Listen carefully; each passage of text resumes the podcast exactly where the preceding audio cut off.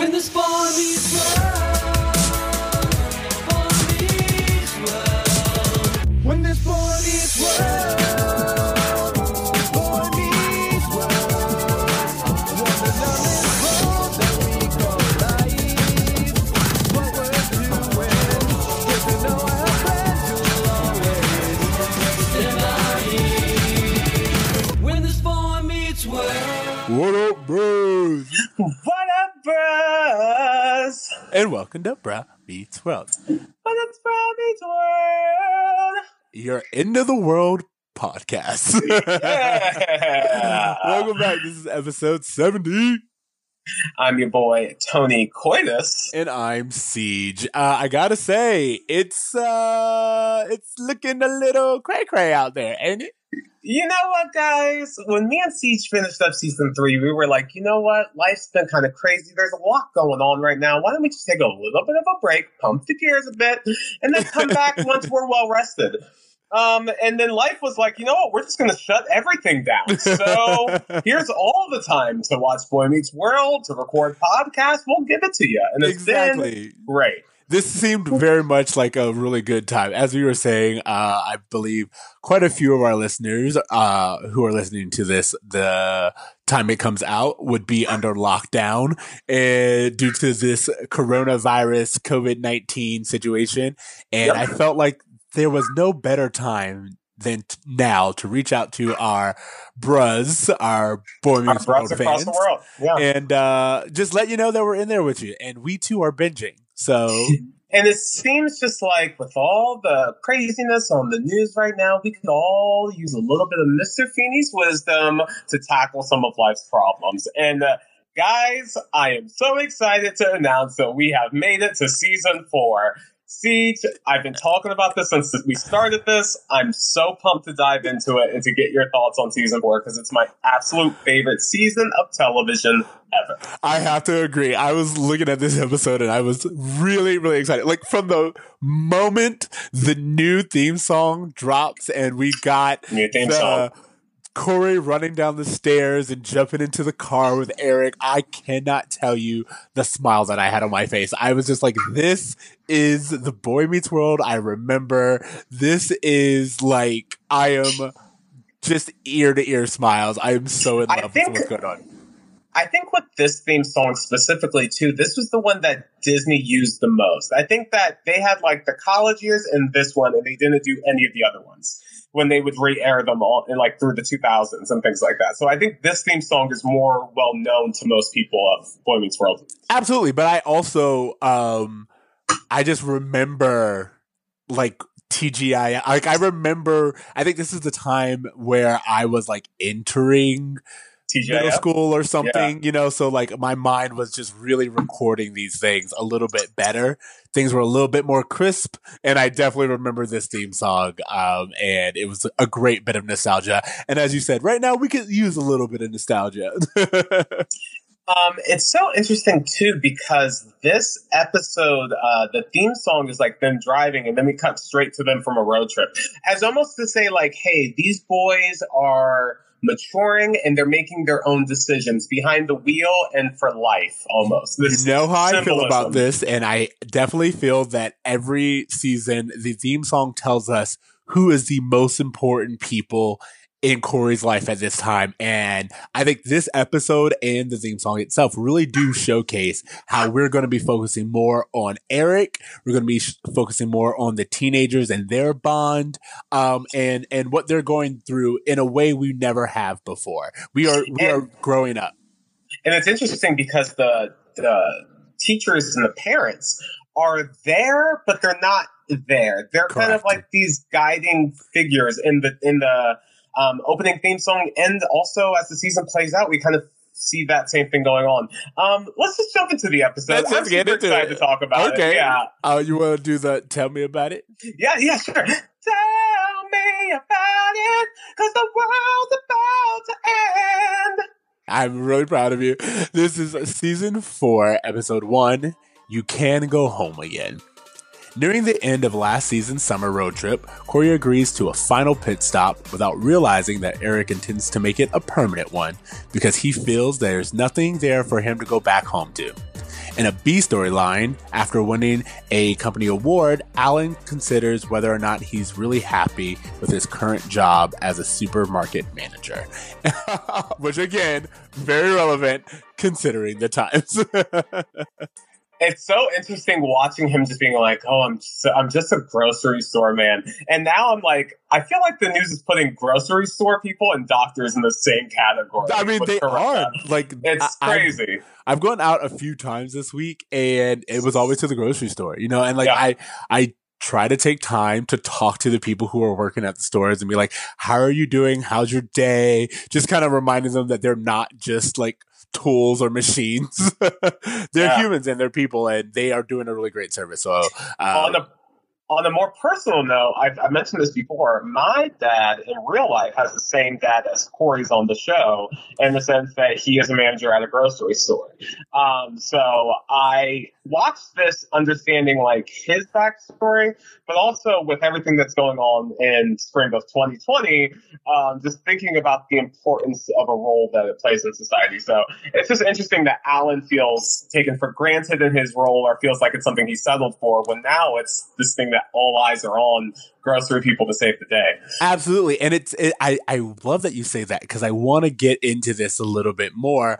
Uh, but before we do, let's do first thoughts because we kind of talked about this a little bit. But um, what do you think about the two storylines we got, both the A storyline and the B one? I loved it. I felt like, uh, again, Boy Meets World hitting on all cylinders. We're getting so many storylines inter, inter, uh, intertwined. Eric, the way he feels about going back home. Alan, the way he feels about his uh, profession.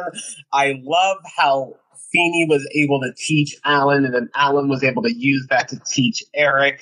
And there just seems to be this. Um, this feeling that all the boxes were checked in this episode for me. I So- love that you said that because that's literally what I said. I feel, I feel like every box was checked, every character was used the proper way. Um, you know, like every we didn't even have like an unnecessary Jonathan scene. You know what I mean? They were like, we only use who we need to use, and they're kind of s- using this episode to set up the rest of the season, which I thought was really great. And uh, there was only one scene that I thought was unnecessary, but I feel like it has a bigger meaning. Just one that went over my head, and that is the one with Dick Van Patten as the Amish farmer. Did you know where that was from? that farmhouse there. Yeah. No. Okay. But what I noticed was that this season, it seems like they're intentionally throwing in more just gags. Okay. Like Corey at the sprinkle parade without black goggles. There's no purpose for that other than it for to, it to be a joke. I think the Amish guy is the same thing. And it just feels like they're having more fun with this, you know, old guy eating pie. I was three hours from home kind of humor. That did make that- me laugh. it did. It made me laugh. I thought it was really well done. So I, I, I think there was just to offset some of the heavier ideas. They were trying to throw in some humor. it is heavier. I was like, we are dealing with some kind of really big ideas here. More so with Alan, I think, than Eric, just because he is like questioning his entire life choices. Well, way that- Alan's going through like a midlife crisis, but Eric's also going through like a, a fifth life crisis. You know what I mean? Like he is, he's like, there's nothing for me back home. And I think Yeah. there's a really big idea behind that right now of what, what service am I bringing? What, what do I have if I don't have this college education and if I don't have this kind of cultural status, you know? it's also this idea that you know Eric is feeling like he is left behind, and we're going to kind of feel that even in the next episode. But I just thought it was really interesting that he thought I'm going to be a small fish in a bi- uh, big fish in a small pond, and that will make me feel better. Oh my god, I have so many thoughts about that because the mere idea. I feel like we're also kind of getting into what we have noted before. Boy Meets World's class issue because there seems to be a very big statement being About said here folk? about country folk. And mind you, we're only 40 minutes outside of the city. Uh, Yeah. Actually, uh, what is it? Three hours, but 40 Three miles. hours still. Yeah, it was. yeah. It was. You weren't far. Exactly. And I was like, we're not that far, but they they are definitely making it a us versus them. And both Corey and Alan have this judgment of the Pottsville townsfolk.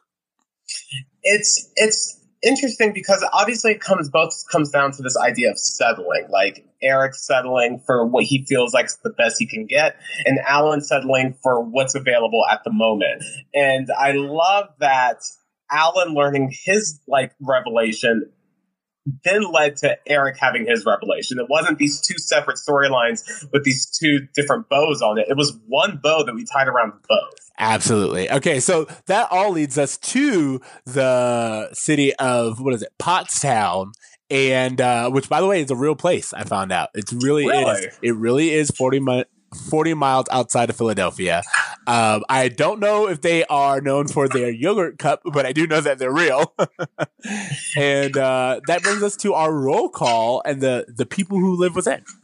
Yeah, yeah. Uh, so, who, uh, what characters do we run into in this episode? Yes, we get um, Irene, who is our waitress. Irene, the insecure waitress. The no one's ever told me I was pretty before. Oh my Who is this woman? I had like we know. I thought maybe how- you found someone more interesting and ran away. Yes, I was What? like, we are saying a lot about Irene. Not only is she She insecure, a hug from her dad. she has been dating nothing but fuckboys. Apparently, the mere fact that Eric's still there after their date makes her like, oh, I thought you would have left already. It's like, what is going on with it's this so girl? funny that they assume that because he's from the city, he's educated and he has all these options. And she It's- says you talk the way you talk makes me think you're smart. Which again, it's like there's something like you would think they are in like a third world country, and Eric's like Eric's using big words, and they're just like, "Oh, you're so educated." It, it's it's pretty crazy. And also, not to shit on Eric's idea, but Eric was like, hey, you could save your town just by putting up a bunch of marketing for your your pie. And in my mind, just being into marketing, I'm like, it doesn't seem like they have the budget for something like that, Eric. It feels like they're way past the point of signs at this point. But they thought of it, as like the most brilliant idea they've ever heard. Well, I thought it's important because it does show something we know, which is that Eric does have skills. They're just ones that aren't immediately rewarded. You know what I mean? Like Eric doesn't have the patience for school, so to speak. So because of that, he's dismissed. But I do think that Eric being able to look at the real world and be like, you know, I saw all of these signs in different places and, and noting the power of marketing and how it got him to want to try, you know, the, the chili or whatever and, and using that to kind of promote what makes this town special. I do think that there's something there. I do think that it's to illustrate that Eric has more going for him than he understands and it's valued by people who don't see Eric in the same way that I'll say even his town sees Eric totally. as you were saying, like kind of big fish, small pond. Um, but I, I do also think that there is merit to not limiting yourself to being just that big fish in a small pond. Have you ever seen the Jim Carrey movie called The Majestic, in which he wakes up with asthma in this town that everyone recognizes him as someone else, and he just leans into it? No. Okay, it's one of Jim Carrey's like more dramatic works. I have a but, question. Um, you said yeah. asthma. Did you mean amnesia? Amnesia. I'm so sorry. Yes. I was like, he woke up with will say- asthma? Just telling our listeners, I am currently on pain medication from a surgery I had a week ago. If I'm a little wonky, I apologize. Yes, he had amnesia in the movie, and he wakes up in this town, and they think he's someone else, and everyone is just talking about like how great you know you are in this town and how much you mean to it. And he starts thinking, "Oh, I think I'm just going to be this guy because everyone loves him." And it just reminded me so much of, of Eric coming into this town and just getting all these accolades from people who really don't know who he is. They're assuming that he's smart without his intelligence being tested. They're assuming that he's going to be super successful without him actually achieving anything. Um, so I think to him it's kind of like a boost, but I think Alan points out pretty articulately that it's a false boost because it's not going to actually push him to achieve anything. Yeah, I think well, like from the very beginning, Corey says you didn't find happiness; you just pulled off the road. And I, you know, it's a little cheesy, but it's also very apt. It's like you didn't. It's not like you achieved something, or even that like by being here you will have and and being a, a member of this community is going to bring you happiness. It's kind of like you're afraid to confront real life. And if you continue to do that, you will never really achieve anything. I love the imagery with the road. Oh, we just pulled off on the side of the road. Maybe this is my exit. Like, is this a exit or the exit? Yeah. And like, it's just an interesting the way they worded that was really great. I want to ask you, what did you think about Corey in this episode? Him like, I'm so excited to go back. Everything reminds me it's a penguin of Topanga this, Topanga that, and Eric just being like, "Yo, it must be nice." Well, I do think I was going to say I wrote, I made a note that it's weird. We have a little moment here where we show Eric and Corey being their true selfish selves, you know, not really being the brothers that we know them for. And there's that idea where Eric's like, well, you're just going to have to take the bus home. And I was like, that's kind of rude. But then for Corey to be like, actually, I'm just going to take the car. I was like, well, that's even worse because that's Eric's car. So it's like neither of you are being good. Neither of you are being considerate and neither of you are taking the time to really like think oh, this person's going through something. Like, I do feel like this would have been a great moment for Corey to step up and been like, clearly Eric's going through something and I'm calling dad here so he can kind of talk some sense into Eric. But it really is just framed as Corey called Alan to pick him up. Yeah, I mean, I, I, I don't know. I feel like Corey was more concerned about him, but I think in the back of his mind, he knew that he couldn't go home without his brother. I, I don't think it would have been acceptable from his parents for him not to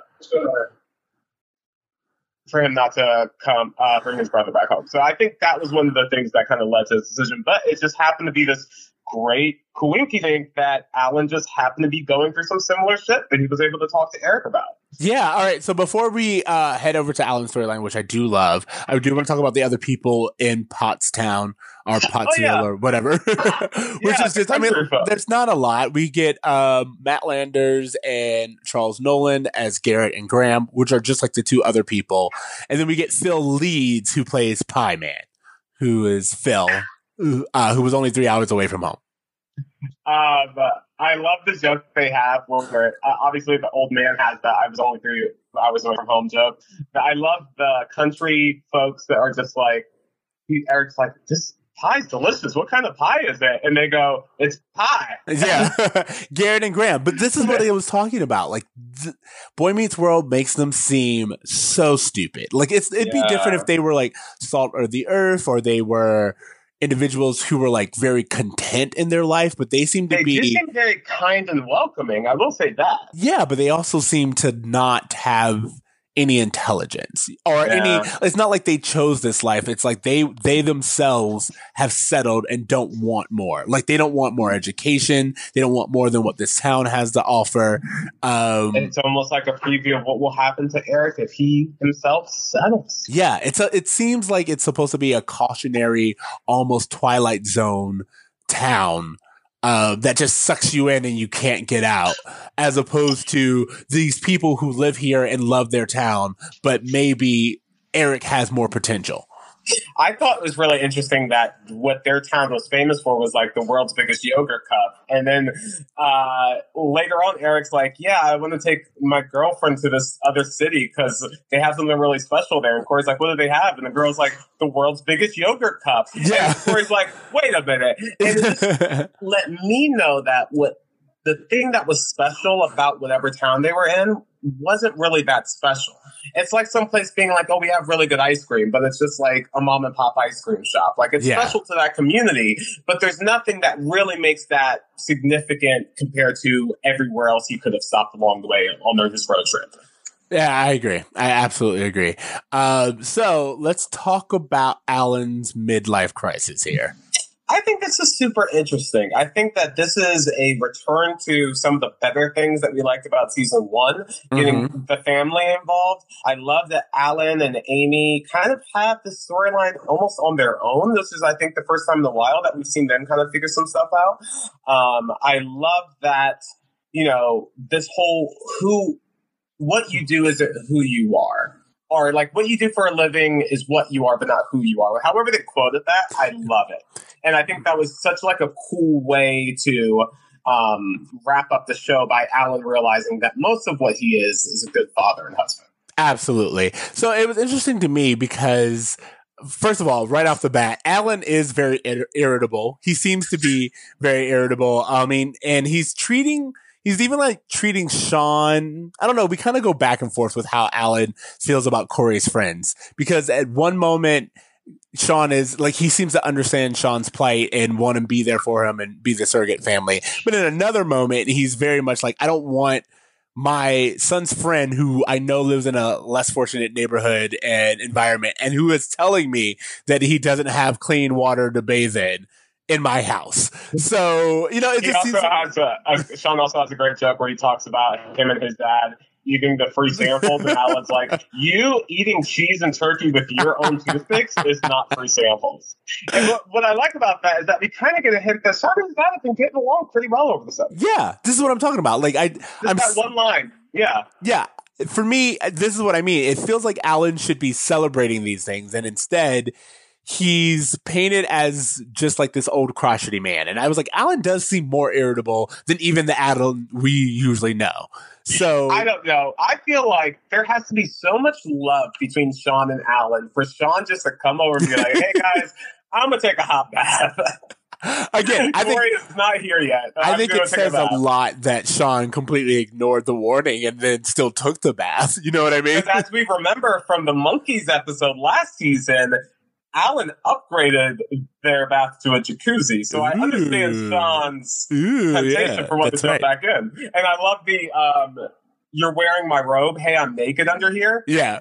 Fifteen year old says he's naked. The crowd cheers. Oh, oh, because wait, wait, we went a little ahead, but I have no problem doing that right now. We are definitely in a, an older season. The teens are all starting to look like they're older. I was like, both Topanga and Topanga and Sean and even Corey, they clearly look older than they And ever They looked a definitely like pass as teenagers, not kids anymore. Like there's no Absolutely. distinction. Like it's not even close. Yeah, Absolutely. And then it's really funny considering um like you're right, the the crowd woos, but like he looks old enough to where wooing seems acceptable. Yeah, it's kind of like this. Like I don't know if this is cool or not thing, but I, let's just go with it. Yeah, absolutely. Um but with Alan, one of the things that you were brought up that him, him going through this whole thing and questioning whether or not he should um whether or not he has settled or he's done anything. First of all,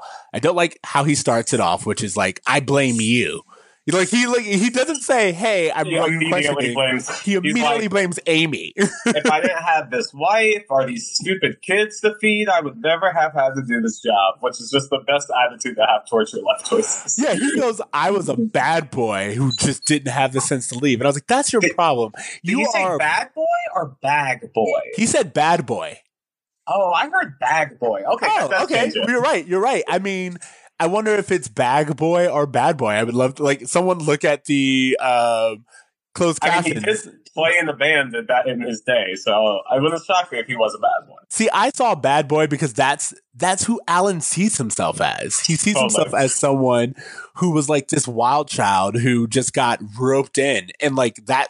That to me felt the narrative, but you're right. If it's just like I was a bag boy who never left, that also aligns with where we were going with this. I always thought it was interesting that Alan and like Turner didn't hang out more and just like throw out about being former bad boys. Yes, you're right. That would be totally a good Like narrative. with their leather jackets, just like working on the Harley, just talking about just like all what they have to do for the people in their life. Like that just seems like their MO. I- I think it can't be that different in age. I wonder if he says he's 42, and I don't think that they are that different in age, but especially he's closer to age with Turner than he is with Feeney, but we still get Alan and Feeney moments way more than we get Alan and Turner moments.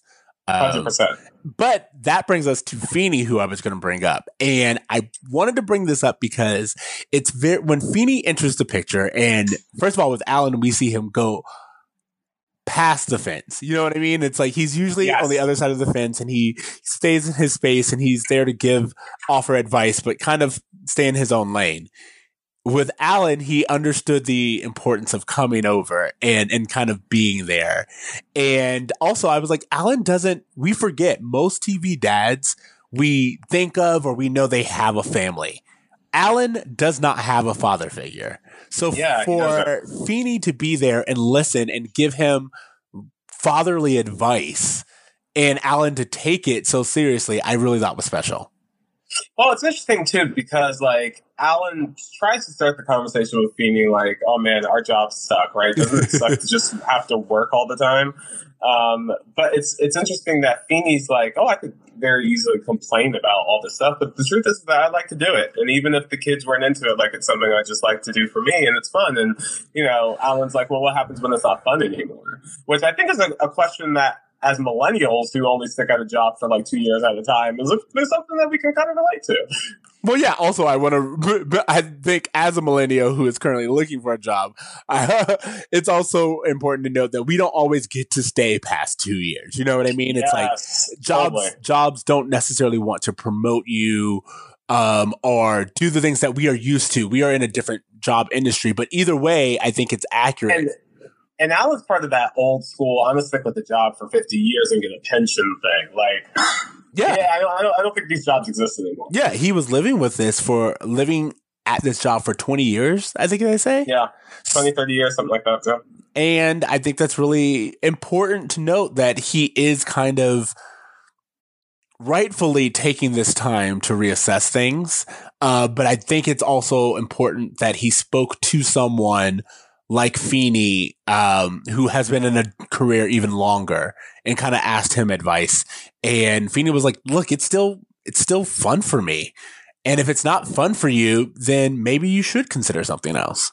I just think it's cool that they really decided to choose this as a central storyline for the season because I feel like as a father to change his career, they're really exploring like the insecurities of just like being able to provide for your family and like it's just a very vulnerable position to put the father figure in in a sitcom.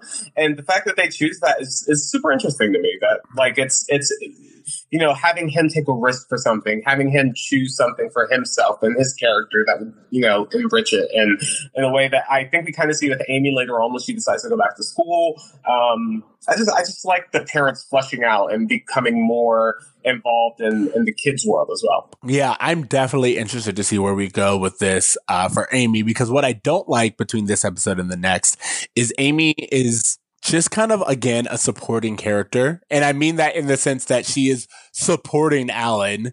Um, Totally. And I think in the next episode she supports Eric, and Amy is supportive, but not really giving her time to shine. And I really want to see them do something different because we are getting the male characters who are allowed to question their their lot in life.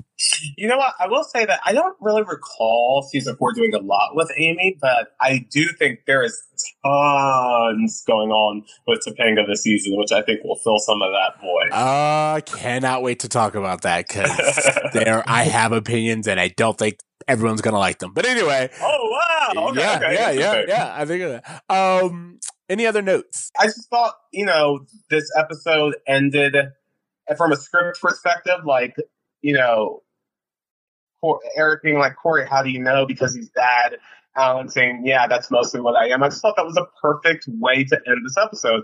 And I just, I really enjoyed it. I don't think there was one thing about this episode I disliked. Yeah, I agree. I uh, I was very, very much someone who was like, I think that because that's what did he say? Alan said something along the lines of, "That's mostly what I am." He realizes, as you pointed out, that his job is just part of who he is, uh, and he's done way more successful things than than that. Um, even if he doesn't think so. So Totally, totally. I really imp- I appreciated that.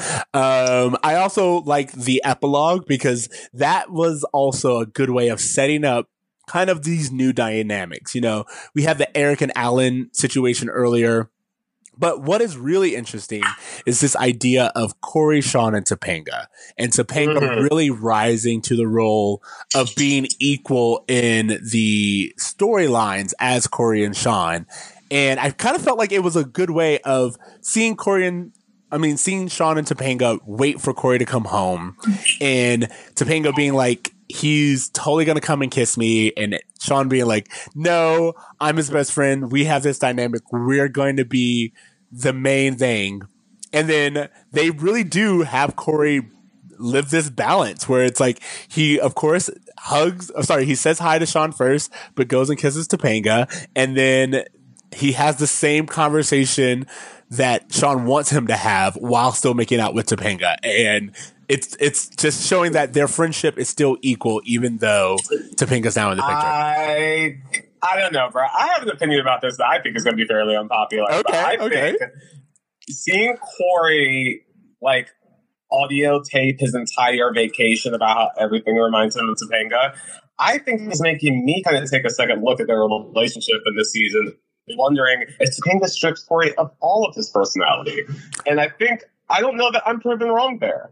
Oh, well, no. Here's the thing. I do not disagree with that. I think the I am not as much of a fan of the Corey Topanga pairing as I think we were as kids. yeah, because I think I just thought he was a cool, interesting kid when he was just figuring things out in the first season, and I just want to see what that kid's up to, not what you know the other half of Topanga is up to. I agree, but I, I all my point was that they kind of show them the three of them on equal footing.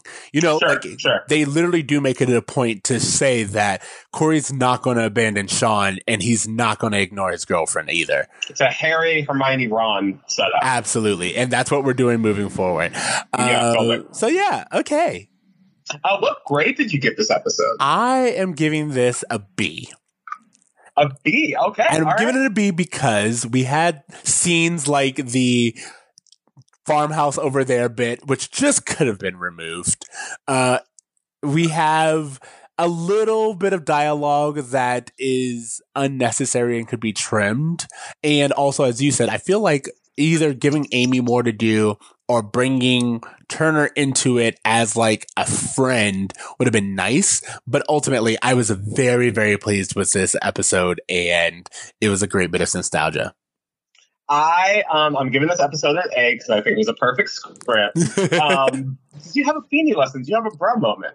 I just had a point where Eric was talking about the small town and he goes, they made me feel important. And I thought that that Yeah. was really important about Totally. not only what Alan's going through, which is not feeling like he's made the right choices, but the way that you can be dissuaded from your true path from just need the need to feel important and how vital that is. And I think that kind of tying into that, my Feeny lesson is Feeny does what he does because he loves it. And if it's no longer serving you, then maybe it is, it's all right to question and, and change things. You're not stuck to the path that you were on just because you were on it. Totally. Uh, I, I will say that my Feeny lesson um, is, is not so different, but it's what Alan says to Eric when they're in the, the diner, which is, um, "That's it, Eric. You're you're settling, and you're going to realize that all you've done is settle, and you're not going to be happy with yourself." I thought that was kind of the whole episode in a in a single line, so I just thought that was great. Yeah, I don't know. I think it's weird because they try to make it very clear that Alan settled career wise. But I think with him saying things like, I blame you to Amy and like all this other stuff, it is kind of implied that Alan feels like he's settled in general. Mm-hmm. And I'm like, I don't know if that's a lesson that I agree with. I don't you know what I I, mean? I, kind of took that as him saying it in jest, like he was just kind of joking around with her. But I guess we'll see that the, the season plays out because we're diving into this new job storyline for him. It's not going anywhere. Of course, we're we're everyone's looking for a job, which again feels very relevant the year of our Lord 2020. 2020, absolutely. Okay. Um. Also, final thing, I do love pie, and looking at even the prop pie made me be like, I want some of that pie. I want some of that pie. what kind of pie? I want pie. Um, do Yeah, you have exactly. any homework before we let these people go? I do have homework. So I, like many people, have been home binging all of the things. And um, I watched the Hillary mini docu series Oh, on Hulu. How'd you like it? and I I did like it. I'm not gonna lie, there are depending on where you fall in the political spectrum, it can get a little propagandy at times. It's clearly made uh, in the light of being pro Hillary, but I Sure. think it just in general, it's important to see the contribution she has made to the world, to America, Oh, right. and for women. I think it is insane to think about what she had to put up with, and just like like this is before her own political career, but just looking at like where she came from and how she influenced the American political game. Um, and I just thought it was very, very inspiring. And also, it's a little bit of a wishful thinking, Sure, kind of sure, what sure. could have been thing. Seeing something like this during a crisis such as Corona quarantine. So, uh, I suggest everyone go see that. And That's also, a beautiful segue into my homework. I just want to say, because I've been rewatching Walking Dead. I'm trying to get tips. I'm trying to survive. I'm dead serious. We started with season one. It's the show is great. I feel like I have a perfect roadmap for how to handle this life. I'm ready for it. I'm loving it because I cannot think of anything more you and I. I watched a political documentary and you were like Walking Dead. I gotta learn. I gotta learn. I love it. All Oh, right. Uh, is that everything? I think that's it, guys. We want to thank you for uh, sticking with us as we are entering this quarantine podcasting. Um, if you guys have any uh, thoughts or comments you want to share with us, share with us on all of our social media. Um, stay safe, wash your hands. What am I forgetting, CJ? Uh, yeah, just make sure that you leave us a rating. You can also message us at bruhmeetsworld at gmail.com or reach out to us at bruhmeetsworld um, on Twitter, Facebook, Instagram, all the places. You can find me on Twitter at Extra Ceej. That's X T R A C E E J. Oh, you can find me on Instagram at a braver.me, at dot .braver.me. And uh, yeah, be safe out there, guys. The world's ending. Remember to dream Try and wash your hands. and wash your hands. Later, bro. bros.